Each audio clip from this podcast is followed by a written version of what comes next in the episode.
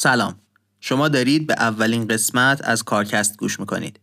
کارکست پادکستیه که توی اون من محمد هادی شیرانی با کمک تیم کارکست میرم سراغ آدما یا کسب و کارهای موفق و با هم سعی می‌کنیم ازشون چیزایی یاد بگیریم که توی کار و زندگیمون به دردمون بخوره. البته توی کارکست ما علاقه ویژه‌ای به نوآوری و استارتاپ ها داریم. این اپیزود داره توی اسفند ماه 99 باز تولید میشه و انتشار اولیش روز 13 فروردین 1399 بوده.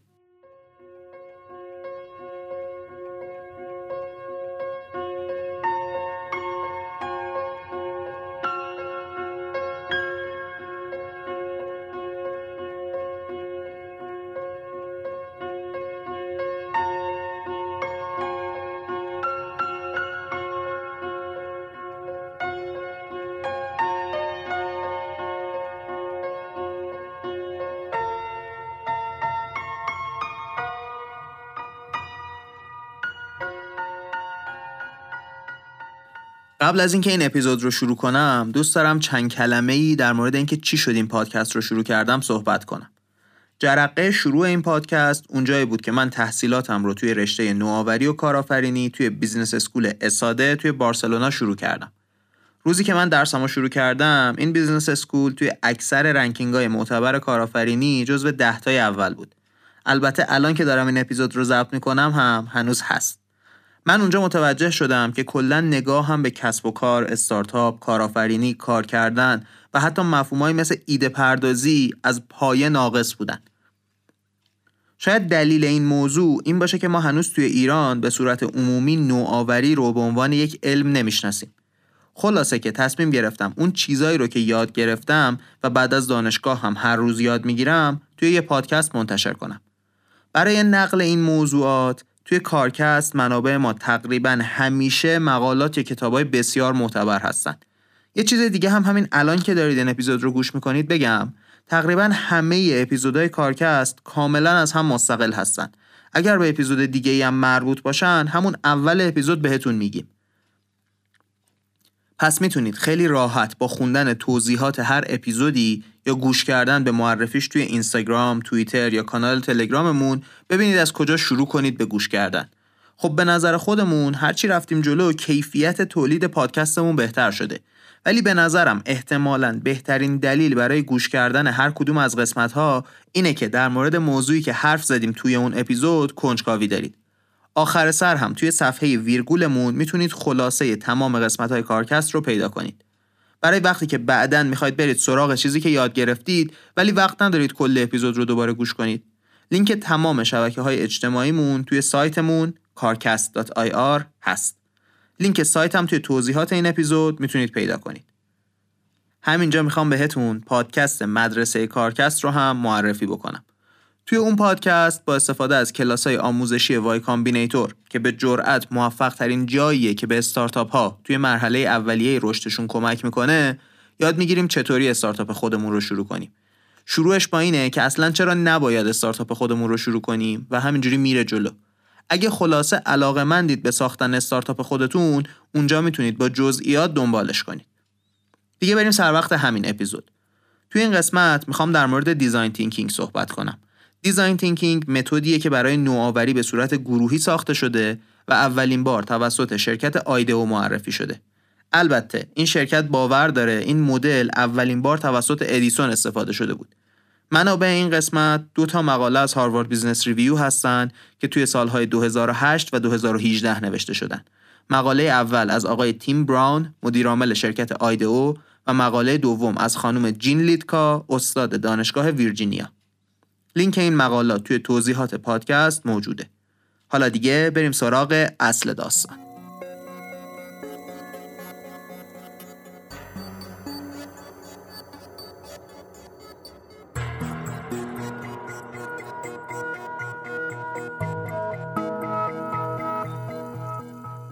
بذارید یکم اول در مورد اسم این روش و اینکه از کجا میاد صحبت کنیم. در گذشته دیزاین یا همون طراحی برای این استفاده می‌شد که یه پوسته قشنگ دور یه محصول مهندسی بکشه تا باعث بشه این زیبایی مشتری رو ترغیب کنه که محصول رو بخره. یا اینکه یه شکل طراحی خاص رو به یه برند گره بزنه تا مردم برند رو به اون نوع خاص طراحی بشناسن. مثال معروفش چراغ جلوی بی ام است که سالهای سال از یه الگوی خاص تبعیت می‌کنه. اما هر چی که به سمت دنیای امروزمون بیایم شرکت ها به جای اینکه از طراحا بخوان یه پوسته خوشگل طراحی کنن ازشون خواستن که طراحیایی انجام بدن که نیاز کاربر رو بهتر رفع کنه. دیزاین تینکینگ در واقع روشیه که طراحا ازش استفاده می‌کردن و حالا شرکت آیدئو اومده برای هر جور نوآوری گسترشش داده و نظاممندش کرده. حالا ببینیم اصلا یعنی چی این روش. همه ما داستان ساخته شدن لامپ توسط ادیسون رو شنیدیم. هزار مدل رشته رو امتحان کرد. چه می‌دونم این که میگه من 999 تا راه پیدا کردم که نمی‌شد باهاش لامپ ساخت. این صحبت ها دیگه.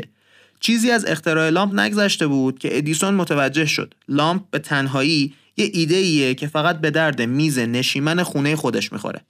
چون که تا وقتی ژنراتورهای برق وجود نداشته باشن کسی نمی‌تونه توی خونش از لامپ استفاده کنه. چیزی که ادیسون بهش فکر می‌کرد یه بازار کامل از محصولات مرتبط به لامپ بود. نه یه دونه اختراع تنها. چیزی که ادیسون می‌فهمید این بود که مردم چجوری می‌خوان از اختراعش استفاده کنن. در اینکه بتونن از محصول اونطوری که می‌خوان استفاده کنن نیاز به چه چیزایی دارن؟ البته ادیسون همیشه هم نمی‌تونست درست حدس بزنه مردم چطوری می‌خوان از اختراعش استفاده کنن. حواستون هست دیگه داریم از ادیسون حرف می‌زنیم. یکی از بزرگترین مخترعین تاریخ. ادیسون هم حتی نمی‌تونست همیشه درست حدس بزنه. مثلا زمانی که گرامافون رو اختراع کرد فکر می‌کرد که فقط برای ضبط و پخش دستور میشه ازش استفاده کرد. مثلا توی کارخونه زمانبندی رو از قبل ضبط کنن بعد بذارن توی گرامافون. خودش به کارگرا بگه چی کار کنن. اصلا فکر نمی‌کرد که میشه روش موسیقی ضبط کرد. بعد موسیقی رو داد مردم که گوش کنن. ایده ای که باعث شد گرامافون از چیزی که هیچ کسی نمیخریدش تبدیل بشه به یه ابزاری توی خونه هر کسی که انقدری پول داشت که یه دونش رو بخره. خلاصه. چیزی که برای ما روشنه اینه که برای ادیسون همیشه مهم بود که کسی که می‌خواد از اختراعش استفاده کنه چه خواسته ها و علایقی داره. اون چیزی که در مورد ادیسون و روش کارش قابل توجهه اینه که هدف از آزمایش کردن موفق شدن نبود. بلکه تلاش کردن برای این بود که از هر آزمایشی یه تعدادی یادگیری جدید در مورد مسئله ایجاد بشه. همون که اول اپیزود گفتیم دیگه ادیسون میگه 99 درصد وقتها کار درست انجام نمی‌شد. ولی کلی روش یاد گرفتم که باهاش نمی‌شد لامپ ساخت. روش ادیسون یکی از اولین نمونه های چیزیه که ما امروز بهش میگیم design thinking اگه بخوایم دیزاین تینکینگ رو تعریف کنیم می‌تونیم بگیم یه متدیه که نوآوری رو مبتنی بر شناخت انسان ها می‌دونه. یه جور شناختی که اول بفهمیم آدما چه نیازهایی دارن بعد ببینیم امروز چطوری دارن نیازشون رو برطرف می‌کنن. در نهایت هم این راه حلی که امروز دارن چه مشکل اساسی داره چه کمی و کاستی داره. خب بذارید بریم سراغ یه مثالی که از حوزه طراحی خیلی دور باشه. Kaiser یه شرکتیه که خدمات درمانی ارائه میده. این شرکت تصمیم گرفته بود که کیفیت خدمات درمانی رو هم برای بیمار هم برای بیمارستان بهبود بده. کاری که انجام دادن این بود که به دکترا، پرستارا و بقیه کادر درمان روش های design thinking رو یاد دادن و یه تعدادی پروژه نوآوری شروع کردن. یکی از این پروژه ها هدفش این بوده که مشکلاتی که تغییر شیفت پرستارها برای خودشون و برای بیمار ایجاد می‌کنه رو حل کنه.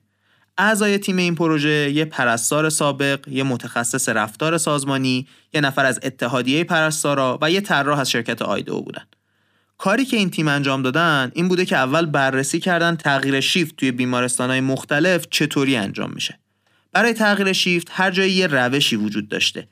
ولی چیزی که معمولا رایج بوده این بوده که پرستار شیفت قبل حدود 45 دقیقه به پرستار شیفت جدید وضعیت هر بیمار توی شیفت قبل رو توضیح می‌داده. روش این توضیح هر جایی یه طوری بوده. بعضی جاها صدا رو ضبط می‌کردن بعضی جاهای مکالمه رو در رو بوده روش های دیگه. پرستار شیفت جدیدم روش های مختلفی برای حفظ کردن این اطلاعات داشته. مثلا نوت برمی داشته یا کارهای دیگه. چیزی که این آدما متوجه شدن این بوده که اکثر پرستارها موفق نمیشن اطلاعاتی که برای بیمار مهمه رو توی این فرایند منتقل کنن.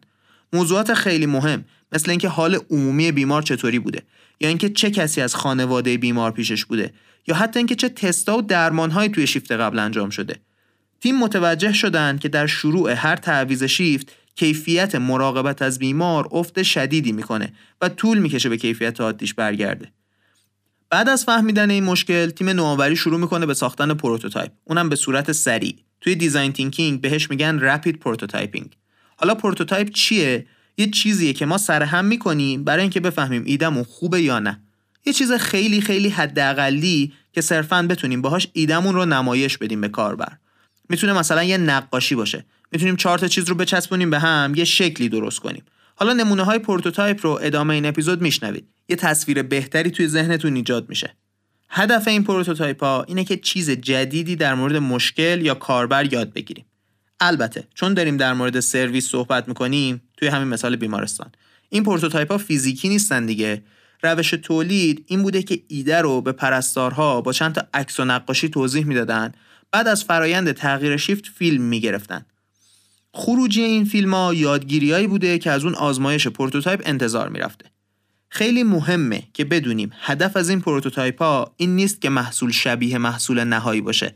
هدف یادگیری نکات قوت و ضعف ایده از طریق آزمایشه. هرچی prototype ما شبیه تر به یه محصول آماده ارائه باشه یادگیری ما کمتره. خروجی این آزمایش های محصول خیلی خیلی ساده بود. اولین بخش این محصول این بود که توضیح شرایط هر بیمار به پرستار بعدی به جای دفتر پرستارا جلوی تخت بیمار انجام می‌شد. یه نرم افزار ساده هم نوشته شد که هر اتفاقی رو پرستار هر زمانی می‌تونست به اون اضافه کنه. پس لازم نبود که یادش بمونه یا به صورت شفاهی به پرستار بعدی توضیح بده. نتیجه این نوآوری ساده این بود که طبق اندازه‌گیری های کایزر مدت زمانی که پرستار وارد میشه تا بتونه به بیمارا کمک کنه حتی از نصف هم کمتر شد. کیفیت عملکرد پرستارا هم کلی بالا رفت.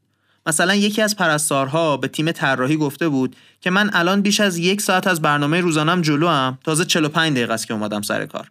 یا یکی دیگه از پرستارا گفته بود این اولین باریه که واقعا وقتی زمان شیفتم تموم میشه می‌تونم برم خونم. این روش نه تنها روی کیفیت مراقبت از بیمار تاثیر گذاشته بود بلکه رضایت شغلی پرستارها رو هم افزایش داده بود چون که می‌تونستن کارشون رو بهتر و با آرامش بیشتری انجام بدن. چیزی که من از این مثال یاد گرفتم اینه که لزوما نوآوری بزرگ و عجیب نیست. یه تغییر کوچیکه که از شناخت آدما اومده و می‌تونه کمک بزرگی به کیفیت عمل کرد بکنه. جالبه بگیم که این آزمایش انقدر موفق بود که کایزر یه مرکز نوآوری مبتنی بر دیزاین تینکینگ ساخت که به بیمارستاناشون مشاوره نوآوری بده.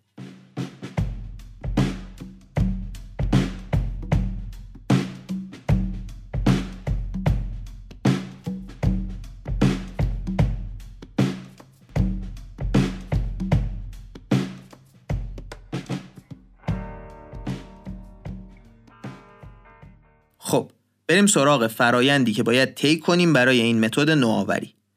اولین قدم اینه که افسانه ای که میگه نوآوری از ذهن خلاق یه نابغه به وجود میاد و در همون لحظه اول کاملا عالیه رو فراموش کنیم. این افسانه بسیار فراتر از توانایی های هر آدمیه که تا امروز روی زمین بوده. اما روشی که تیم کایزر استفاده کردن تلفیقی از کار سخت خلاقیت بر پایه فهم انسانها و ساخت دوباره و دوباره prototype برای یادگیری بود.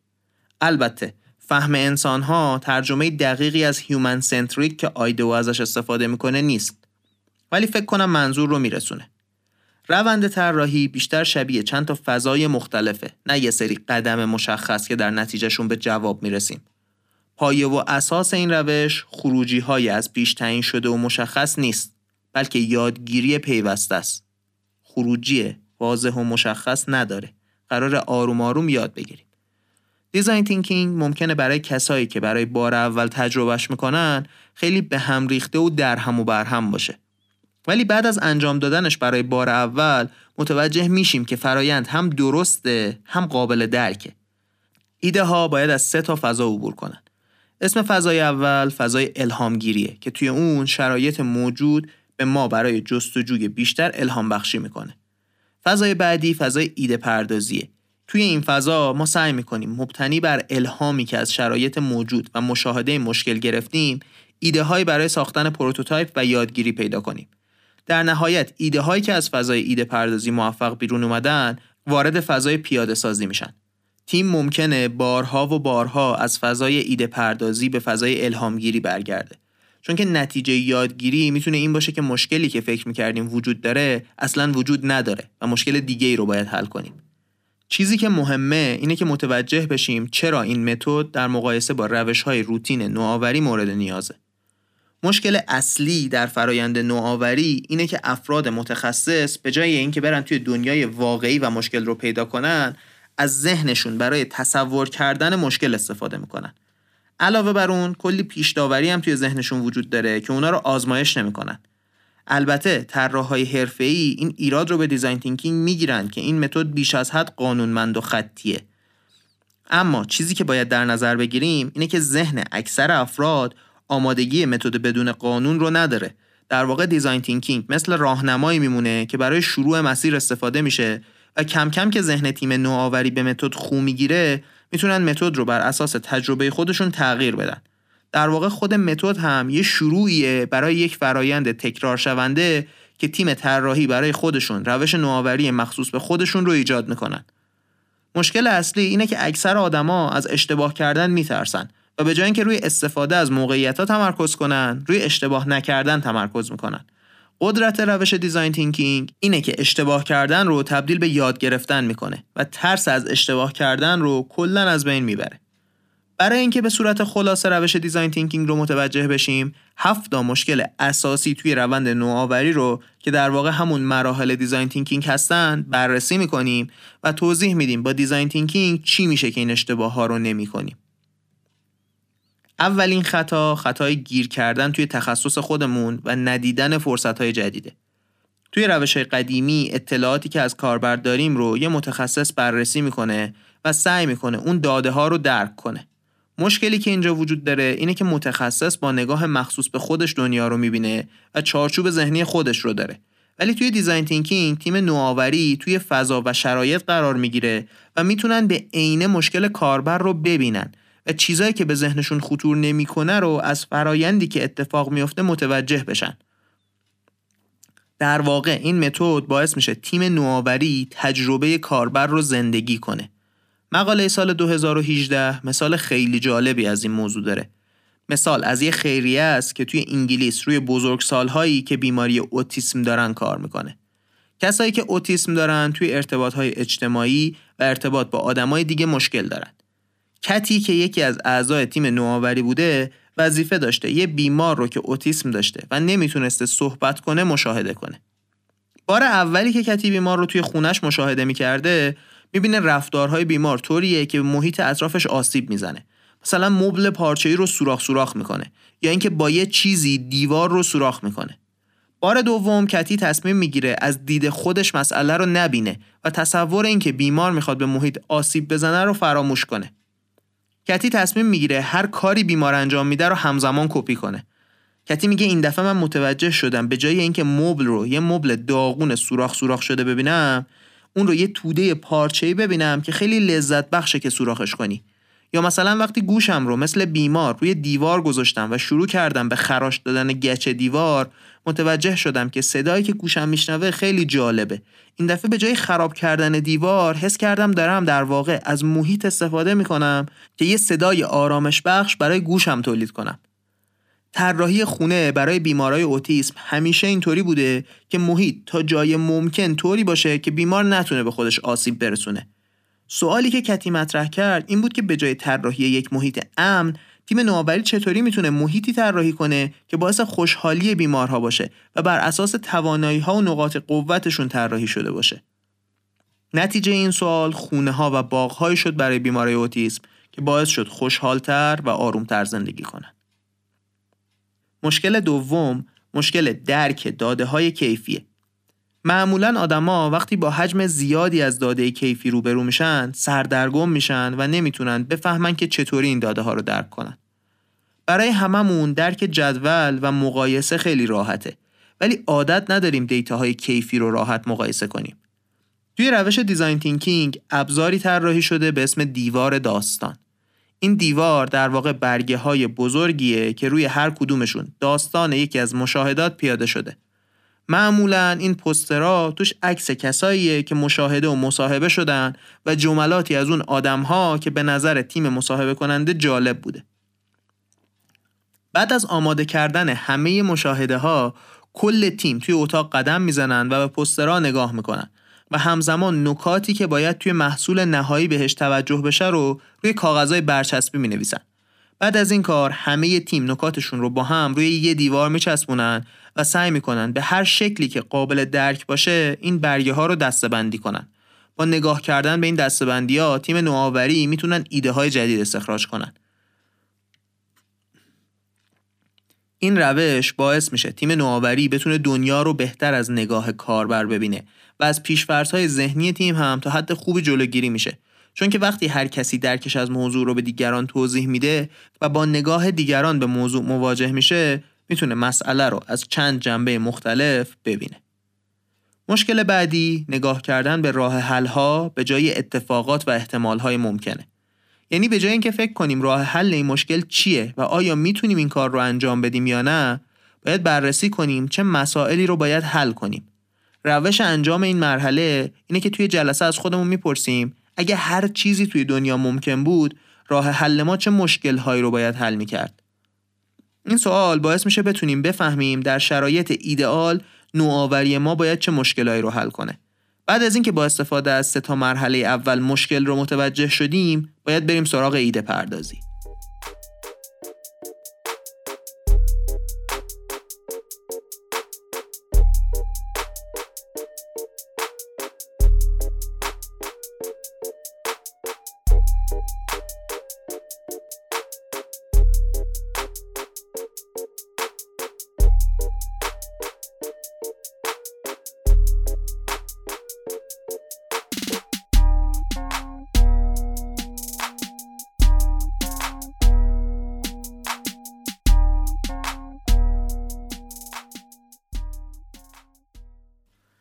ایراد چهارم اینه که معمولا وقتی در مورد راه حل مشکل صحبت می‌کنیم سعی می‌کنیم همدیگر رو قانع کنیم که کدوم راه بهتره.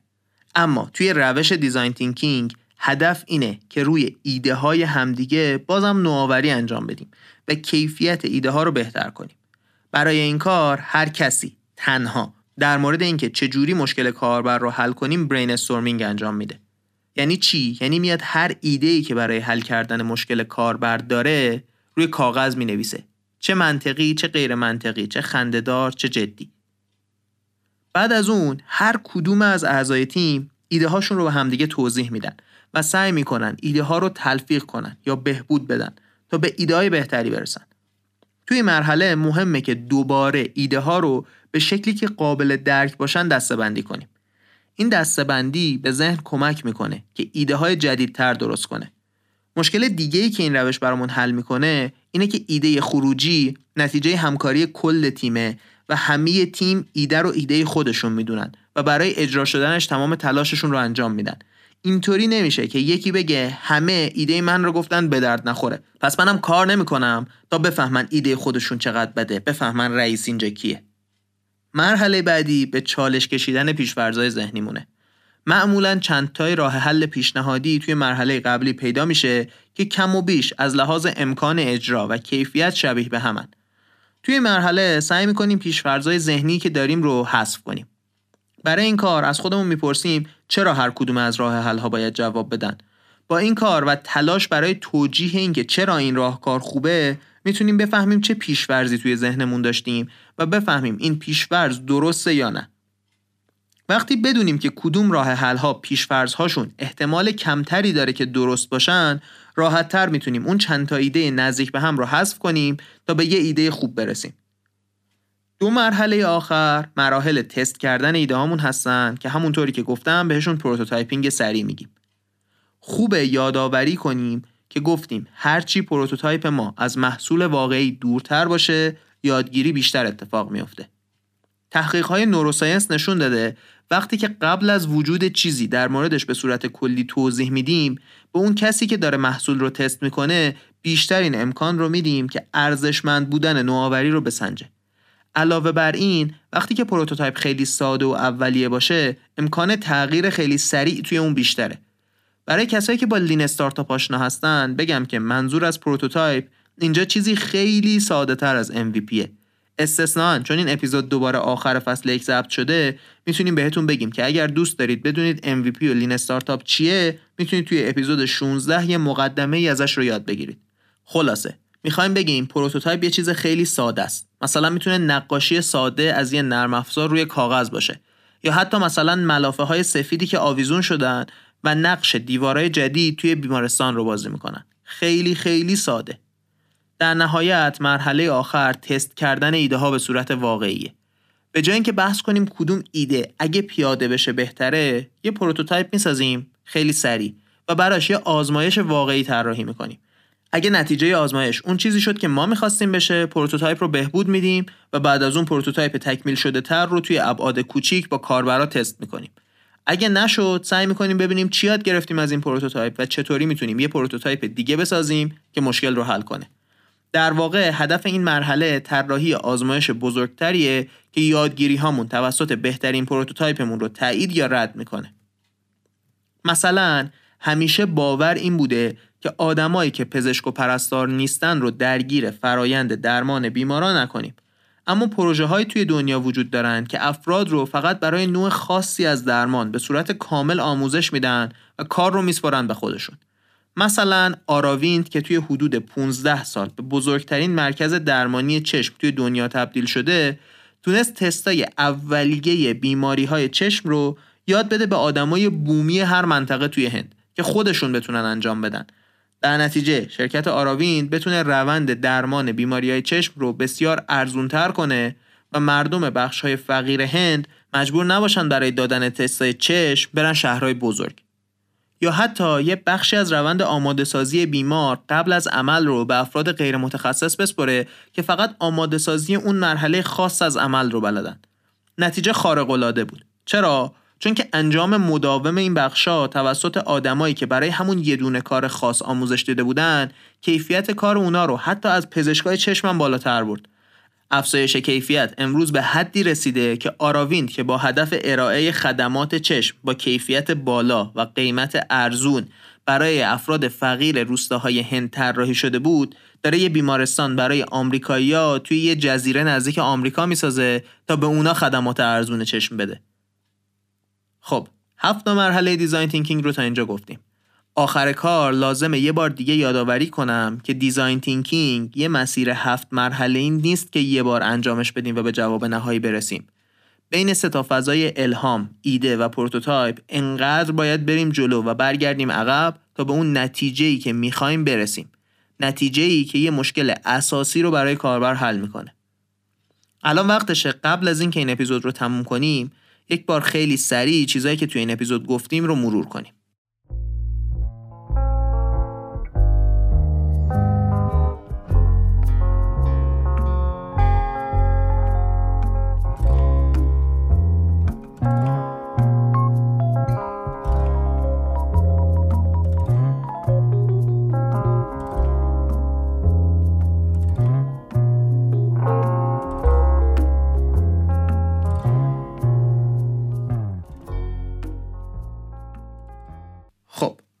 گفتیم design thinking یه روشیه که قراره بهمون کمک کنه به عنوان یه راهنما که بتونیم فرایند نوآوری رو بفهمیم و بعدش هم مدل نوآوری تیم خودمون رو درست کنیم.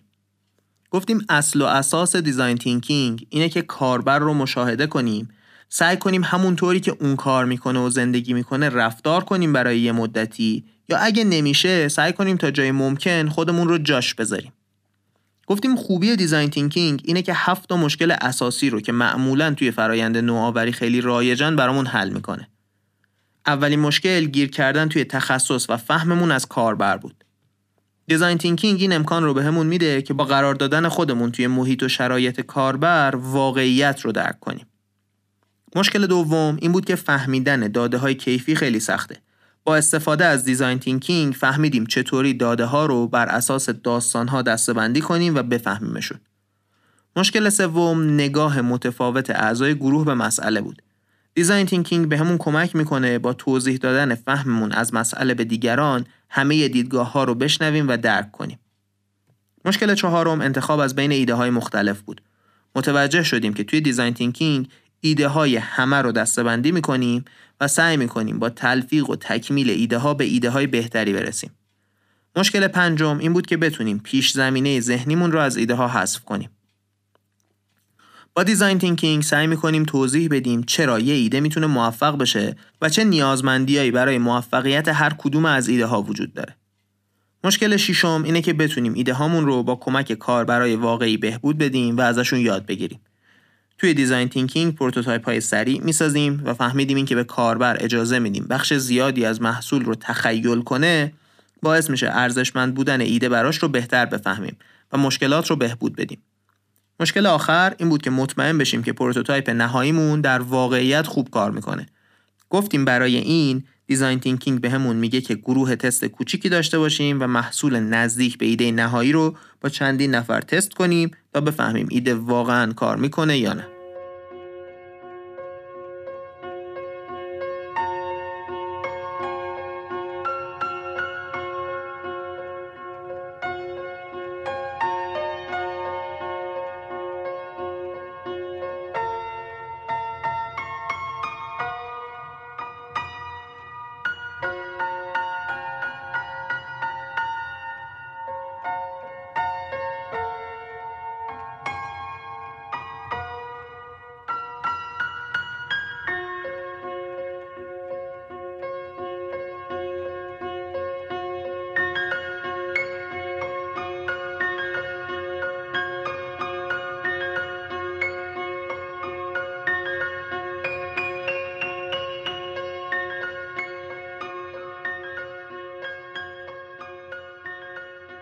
خب حالا که به آخر این اپیزود رسیدیم می‌خوام اول از همه ازتون تشکر کنم که تا آخر اولین اپیزود کارکست همراه من بودیم بعد از اونم می‌خوام ازتون برای پیشرفت این پادکست کمک بخوام.